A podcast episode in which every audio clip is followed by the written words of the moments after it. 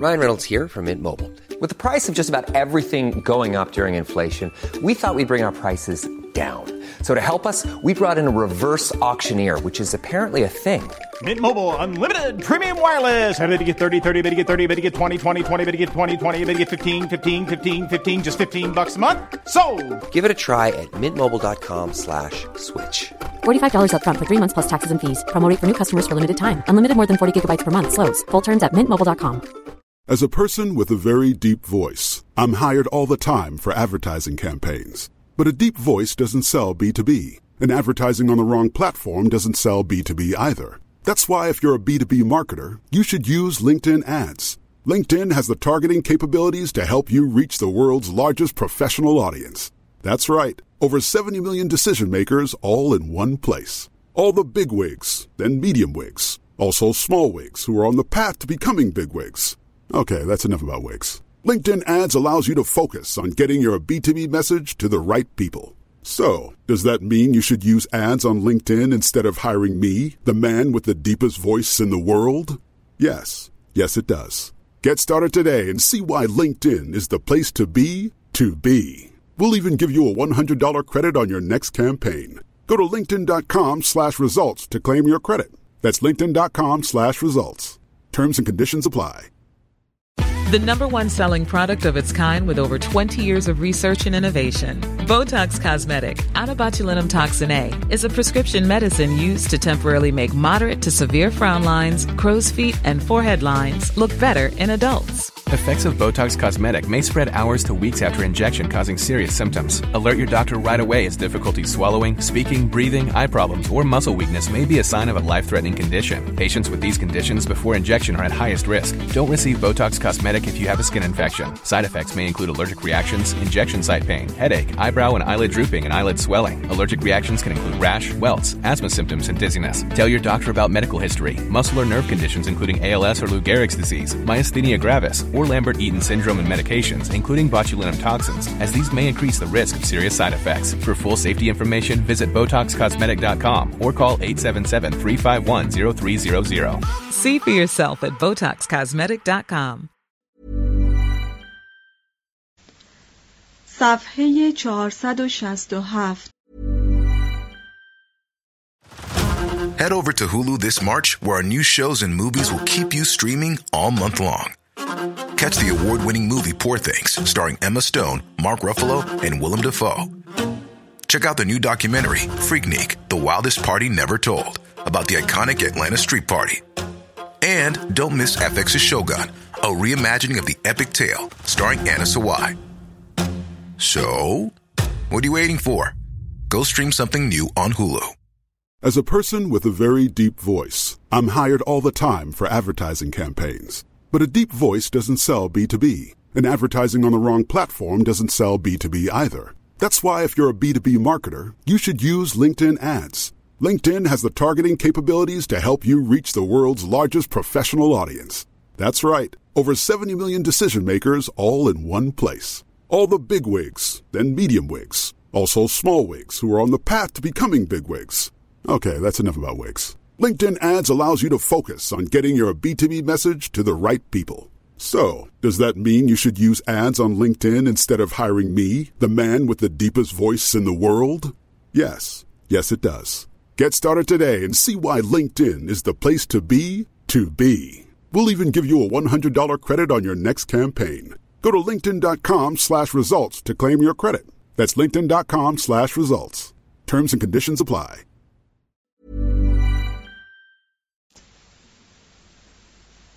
آنان نیز از این فراتر رفت و اسفار خمسه را بار دیگر در طی تفسیری مورد مداقه قرار داد که معرف پیشرفت متحورانه‌ای در تتبع تحلیلی متن کتاب مقدس بود.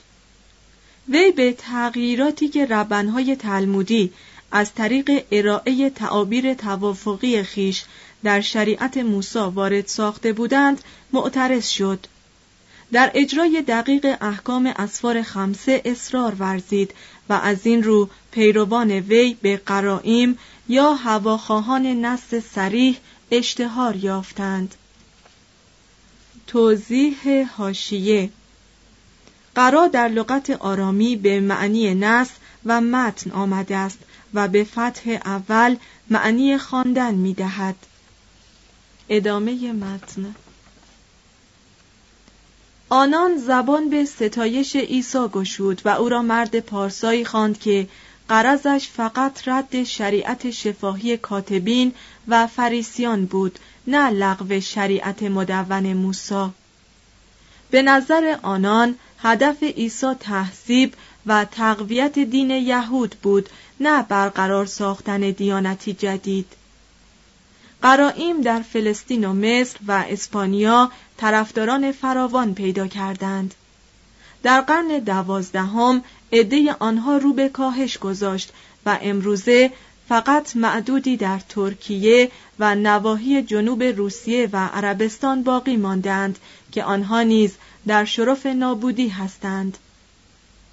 قرائیم قرن نهم از قرار معلوم تحت تأثیر افکار معتزله قاعده ای را که آنان برای تفسیر لفظ به لفظ آیات وضع کرده بود ترک گفته پیشنهاد نمودند که رستاخیز جسم و پاره ای از توصیفات جسمانی خداوند در کتاب مقدس نباید چیزی جز مشتی تعبیرات مجازی تلقی شود.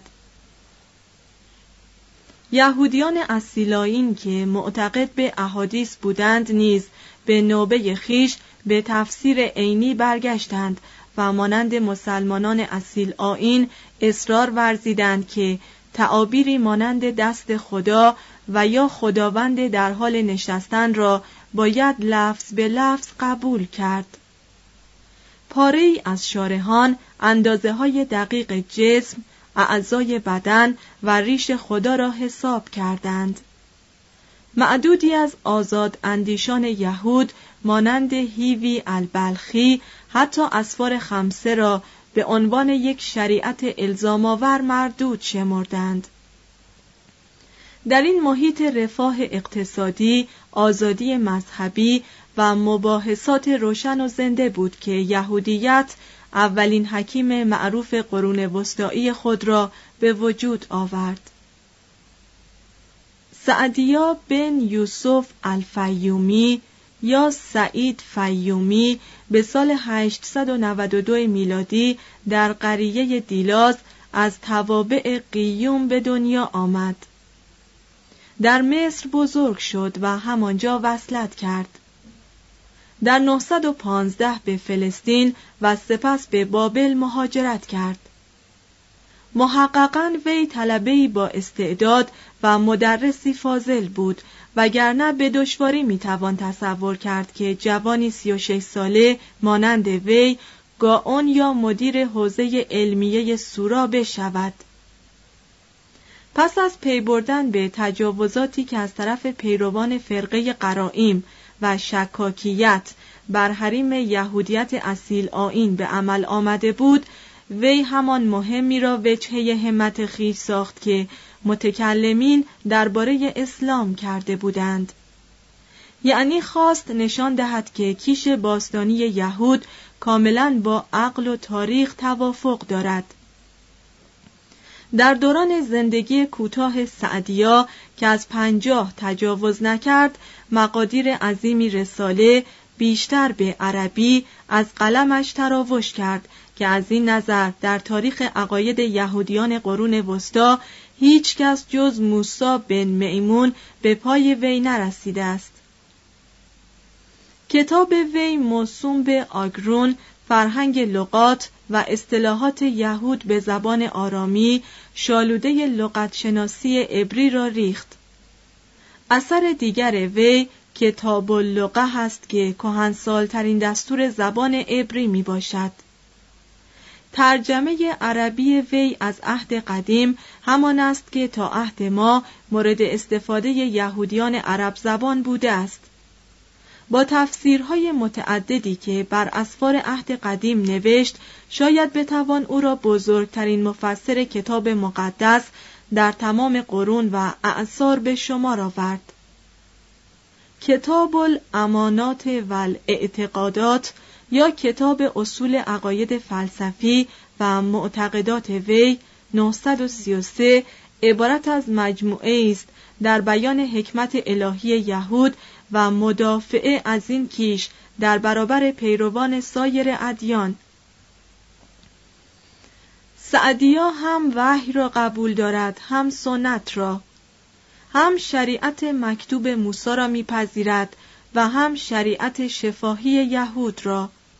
اما در عین حال استدلال و تعقل را نیز قبول دارد و پیشنهاد می کند که به کمک تعقل حقانیت وحی و حدیث ثابت شود.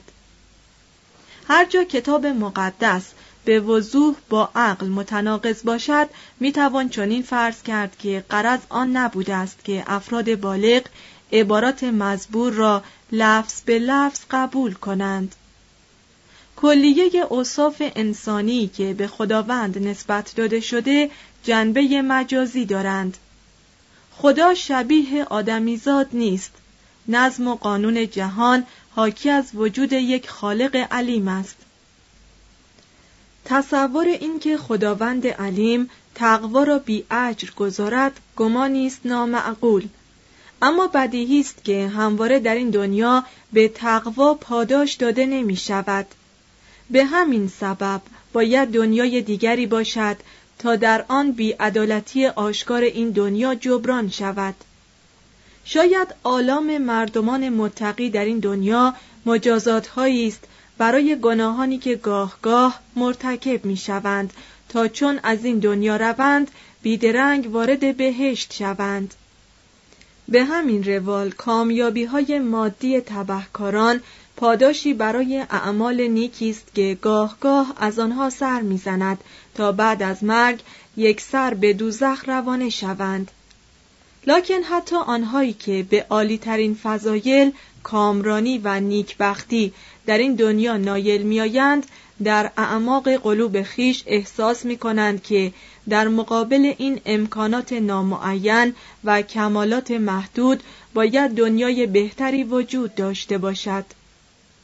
چطور امکان داشت خداوند علیمی که چون این دنیای شگفت انگیزی آفریده بگذارد این قبیل آرزوها در ذهن آدمی مجسم شود بی آنکه تحقق آنها عملی باشد. سعدیا از علمای الهی مسلمان تقلید کرد و روش آنها را در تفسیر کلام و حتی گاهگاهی استدلالات آنها را جزء به جزء اقتباس کرد. آثار وی به نوبه خیش در سراسر عالم یهود اشاعه یافت و ابن میمون را تحت تأثیر قرار داد به طوری که بعدها نوشت اگر به خاطر سعدیا نبود تورات تقریبا از میان می‌رفت. باید اذعان کرد که سعدیا مردی بود تند زبان و مجادله وی با داوود بن زکای پیشوای مذهبی یهودیان خارج فلسطین به یهودیت بابلی لطمه زد در سال 930 داوود سعدیا را تکفیر کرد و سعدیا داوود را مردود خواند. در سال 940 داوود فوت شد و سعدیا پیشوای مذهبی جدیدی برای یهودیان برگزید. لکن پیشوای جدید به خاطر اهانتی که به مقام محمد صلی الله پیامبر اسلام کرده بود به دست مسلمانان به قتل رسید. سعدیا فرزند شخص مقتول را جانشین پدر کرد و این جوان نیز به همان سبب کشته شد یهودیان از فرط نومیدی مصمم شدند که کسی را برای تصدی این مقام تعیین نکنند لاجرم در 942 مقام پیشوایی یهودیان بابلی بعد از هفت قرن به پایان رسید در همان سال سعدیا وفات یافت تجزیه دستگاه خلافت بغداد و تأسیس حکومت‌های مستقل مسلمان در مصر، افریقای شمالی و اسپانیا علایق میان یهودیان آسیایی، افریقایی و اروپایی را تضعیف کرد. یهودیان بابلی در انحطاط اقتصادی اسلام شرقی بعد از قرن دهم میلادی سهیم بودند. حوزه علمیه سورا در 1034 و حوزه علمیه پومبادیتا چهار سال بعد از این تاریخ تعطیل شد و در سال 1040 عصر گاونی به پایان رسید. صلیبیون نیز پیوند میان یهودیان بابلی و مصری و اروپایی را گسیخته تر ساختند. پس از اینکه در 1258 بغداد به دست مغولان تاراج شد، جماعت یهودیان بابلی تقریبا از صحنه تاریخ محو شدند. مدتها پیش از بروز این مصائب بسیاری از یهودیان مشرق زمین به سرزمین های دورتر آسیا، عربستان، مصر، افریقای شمالی و اروپا مهاجرت کرده بودند. در سال 1165 نفوس یهودی سیلان 23 هزار نفر بود. جماعات متعدد یهودیان عربستان با وجود مخالفت پیامبر اسلام از میان نرفت. امر ابن آس هنگامی که در سال 641 میلادی مصر را فتح کرد خبر داد که چهل هزار یهودی خراجگذار در شهر اسکندریه زندگی می کنند.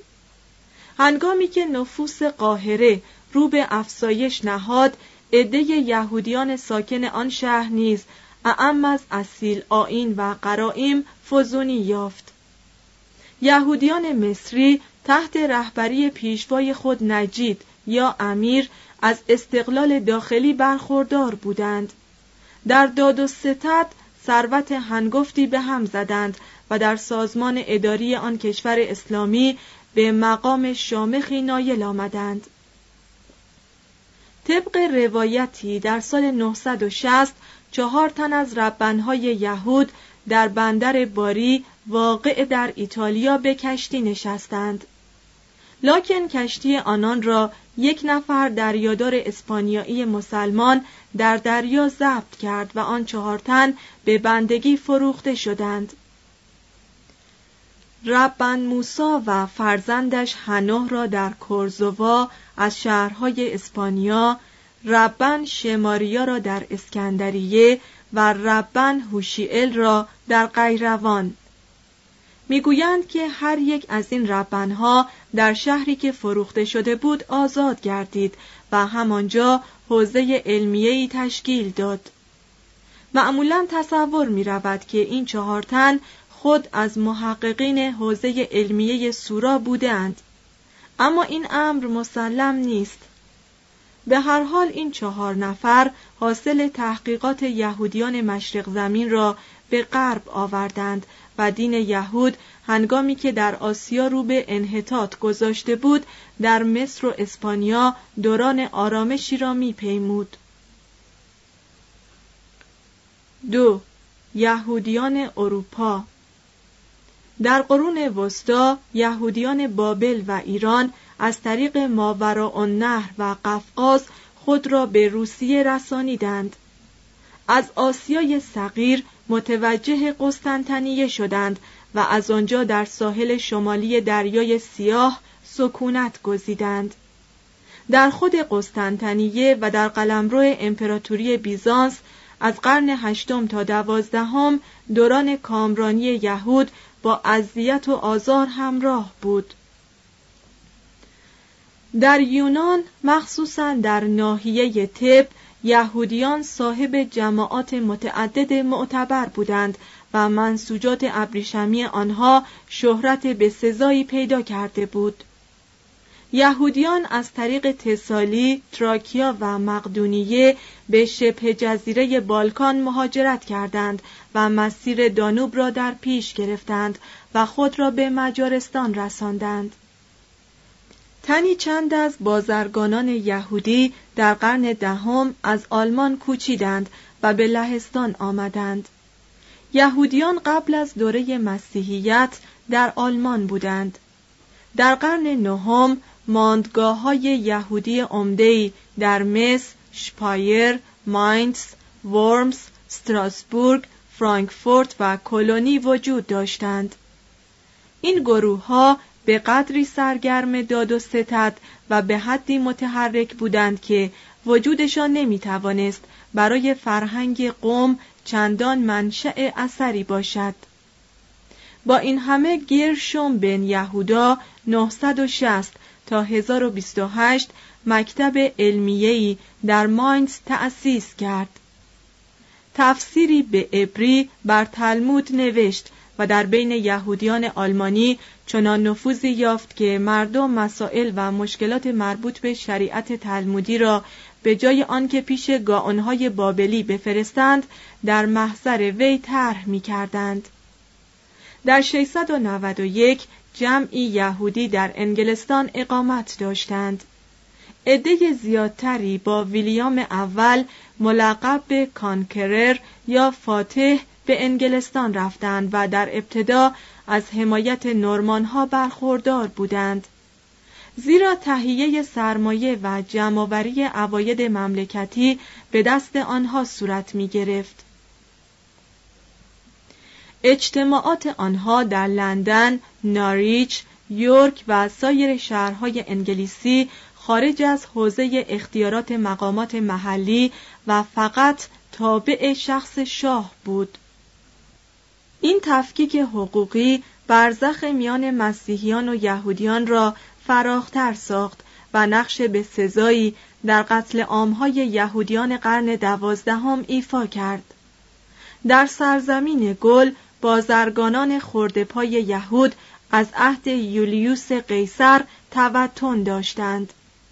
تا سال 600 در کلیه شهرهای بزرگ آن خطه کوچنشینهای یهودی تشکیل شده بود. سلاطین سلسله مروونجیان با تعصبی وحشیانه آنها را مورد اذیت و آزار قرار می‌دادند چنانکه در 581 شیلپریک فرمان داد که هر کس از آنها به دین مسیح در نیامد چشمش را درآورند. شارلومانی در عین حال که قوانین تبعیض آمیزی درباره آنها اجرا می کرد از آنجا که این جماعت کشاورزان و صنعتگران و بازرگانان و متخصصان امور مالی و پزشکانی مفید و بیباک بودند آنها را از حمایت خیش بهرهمند ساخت و حتی یک نفر یهودی را به سمت پزشک مخصوص خود استخدام کرد.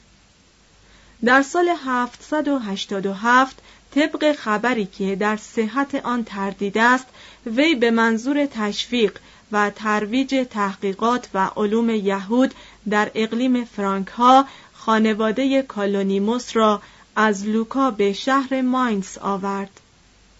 در 797 شارلومانی یک نفر یهودی را به عنوان دیلماج یا مترجم به اتفاق سفیر خود نزد هارون الرشید فرستاد. لویی اول ملقب به le Pieux یا پرهیزکار از آن نظر به یهودیان رغبت داشت که آنها را محرکان داد و ستد می‌دانست و به همین سبب نیز فردی را معمور حفظ و حراست حقوق آنان کرده بود علیرغم افسانه های خصومت آمیز فقدان صلاحیت های حقوقی و های جزئی اتفاقی یهودیان فرانسه در خلال قرون نهم و دهم از چنان رفاه و آرامشی برخوردار بودند که نظیر آن را یهودیان اروپایی هرگز قبل از وقوع انقلاب کبیر فرانسه به چشم ندیده بودند. در سراسر خاک ایتالیا از ترانی تا ونیز و میلان همه جا کوچنشین های یهودی کوچکی وجود داشت. مخصوصا در پادوا عده یهودیان بسیار زیاد بود و شاید همین امر بود که به توسعه نهضت طرفداران ابن رشد در دانشگاه آن شهر کمک کرد. در سالرنو یعنی موتن اولین مدرسه علمی پزشکی قرون وسطایی در دنیای مسیحیت لاتینی 600 نفر یهودی مقیم بودند که چند تن از آنها در شمار مشهورترین پزشکان جهان به شمار می روند. در دربار امپراتور فردریک دوم واقع در فوجا چند عالم یهودی بودند و پاپ الکساندر سوم 1159 تا 1181 در بین کارگزاران خیش به چند نفر یهودی مقامهای شامخی واگذار کرده بود. اما فردریک بعدها در اتخاذ اقداماتی ظالمانه علیه یهودیان ایتالیا با پاپ گرگوریوس نهم هم دست شد. یهودیان اسپانیایی خود را سفردیم یا سفارادی ها می و نسبشان را به قبیله شاهی یهودا می رساندند. توضیح هاشیه سفارد یا سفاراد نامی است که در صحیفه اوبدیای نبی باب یک آیه بیست بر ناحیه اطلاق می گردد که ظاهرا آسیای صغیر باید باشد و پاره از یهودیان را بخت و نصر در 597 قبل از میلاد به آنجا تبعید کرد. بعدها این اسم بر اسپانیا اطلاق شد. یهودیان آلمان را از راه مسامحه اشکنازی خواندند. به علت آنکه ظاهرا نسب به اشکناز نواده یافس می بردند. سفر پیدایش باب ده آیه سه ادامه متن بعد از آنکه رکارت شاه 586 تا 601 سلطان ویزیگوت به مذهب ارتودکس مسیحی درآمد حکومت یا دستگاه مقتدر کلیسای اسپانیا متحد شد تا روزگار را بر جماعات یهودی سختتر سازد. یهودیان از تصدی مقامهای دولتی و وصلت با مسیحیان و داشتن غلامان مسیحی محروم شدند. سیسه شاه به عموم یهودیان فرمان داد 613 که یا مسیحی شوند یا به مهاجرت تن دهند. جانشین وی این فرمان را لغو کرد ولی در سال 633 شورای تولدو چنین نظر داد که یهودیانی را که به غسل تعمید تندر داده ولی بعدا به آین یهود برگشته بودند باید از کودکانشان جدا ساخت و به غلامی در معرض خرید و فروش قرار داد. در سال 638 چینتیلا شاه بار دیگر فرمان سیسبوت را زنده کرد.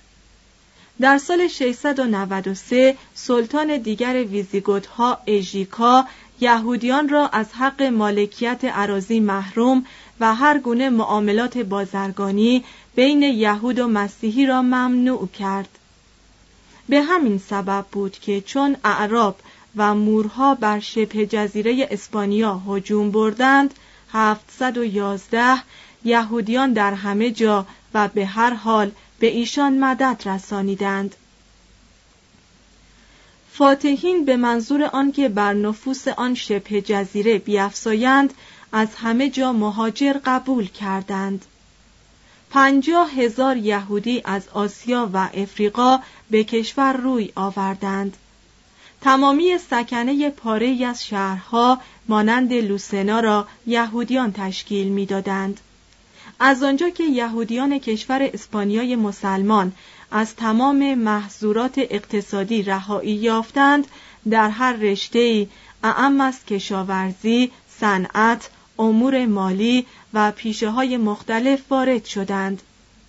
طرز لباس پوشیدن، زبان و آداب و رسوم اعراب را اقتباس کردند. لباسهای حریر برتن کردند، امامه بر سر گذاشتند، در کالسکه سوار شدند. طوری که تقریبا تشخیص میان آنها و پسر امهای سامی نژادشان یعنی اعراب بسیار دشوار شد چند نفر از یهودیان پزشک درباری شدند و یکی از آنان به وزارت بزرگترین خلیفه مسلمانان قرطبه نایل آمد هستای بن شپروت 915 تا 970 در دربار عبدالرحمن سوم همان مقامی را یافت که خاج نظام الملک در قرن بعد پیش ملکشاه سلجوقی پیدا کرد. هستای در دامان خانواده ثروتمند و تربیت یافته ابن ازرا به دنیا آمد. پدرش به تدریس زبانهای عبری، عربی و لاتینی روزگار میگذرانید. هستای در قرطبه به تحصیل پزشکی و سایر علوم طبیعی پرداخت. بیماری های خلیفه را مداوا کرد. در مسائل سیاسی صاحب چنان مهارت و رأی استواری شد که ظاهرا در 25 سالگی او را به خدمات سیاسی منصوب کردند. گذشته از آن مسئولیت های خطیر روزافزونی درباره رتق و فتق امور مالی و بازرگانی به وی تفویض شد. وی هیچ عنوان رسمی نداشت زیرا خلیفه مایل نبود رسما با اعطای مقام وزارت به شخص وی دشمنی مردم را برانگیزد. لاکن هستای در انجام وظایف عدیده خیش چنان حسن تدبیر نشان می‌داد که دوستی اعراب و یهودیان و مسیحیان را به یکسان جلب می کرد. وی مشوق فرا گرفتن علوم و ادبیات بود برای دانشپژوهان هزینه تحصیلی و کتاب مقرر کرد و جماعتی از شاعران و دانشمندان و فلاسفه را به دور خیش گرد آورد هنگامی که وی از دنیا رفت مسلمانان در تجلیل نامش بر یهودیان پیش دستی جستند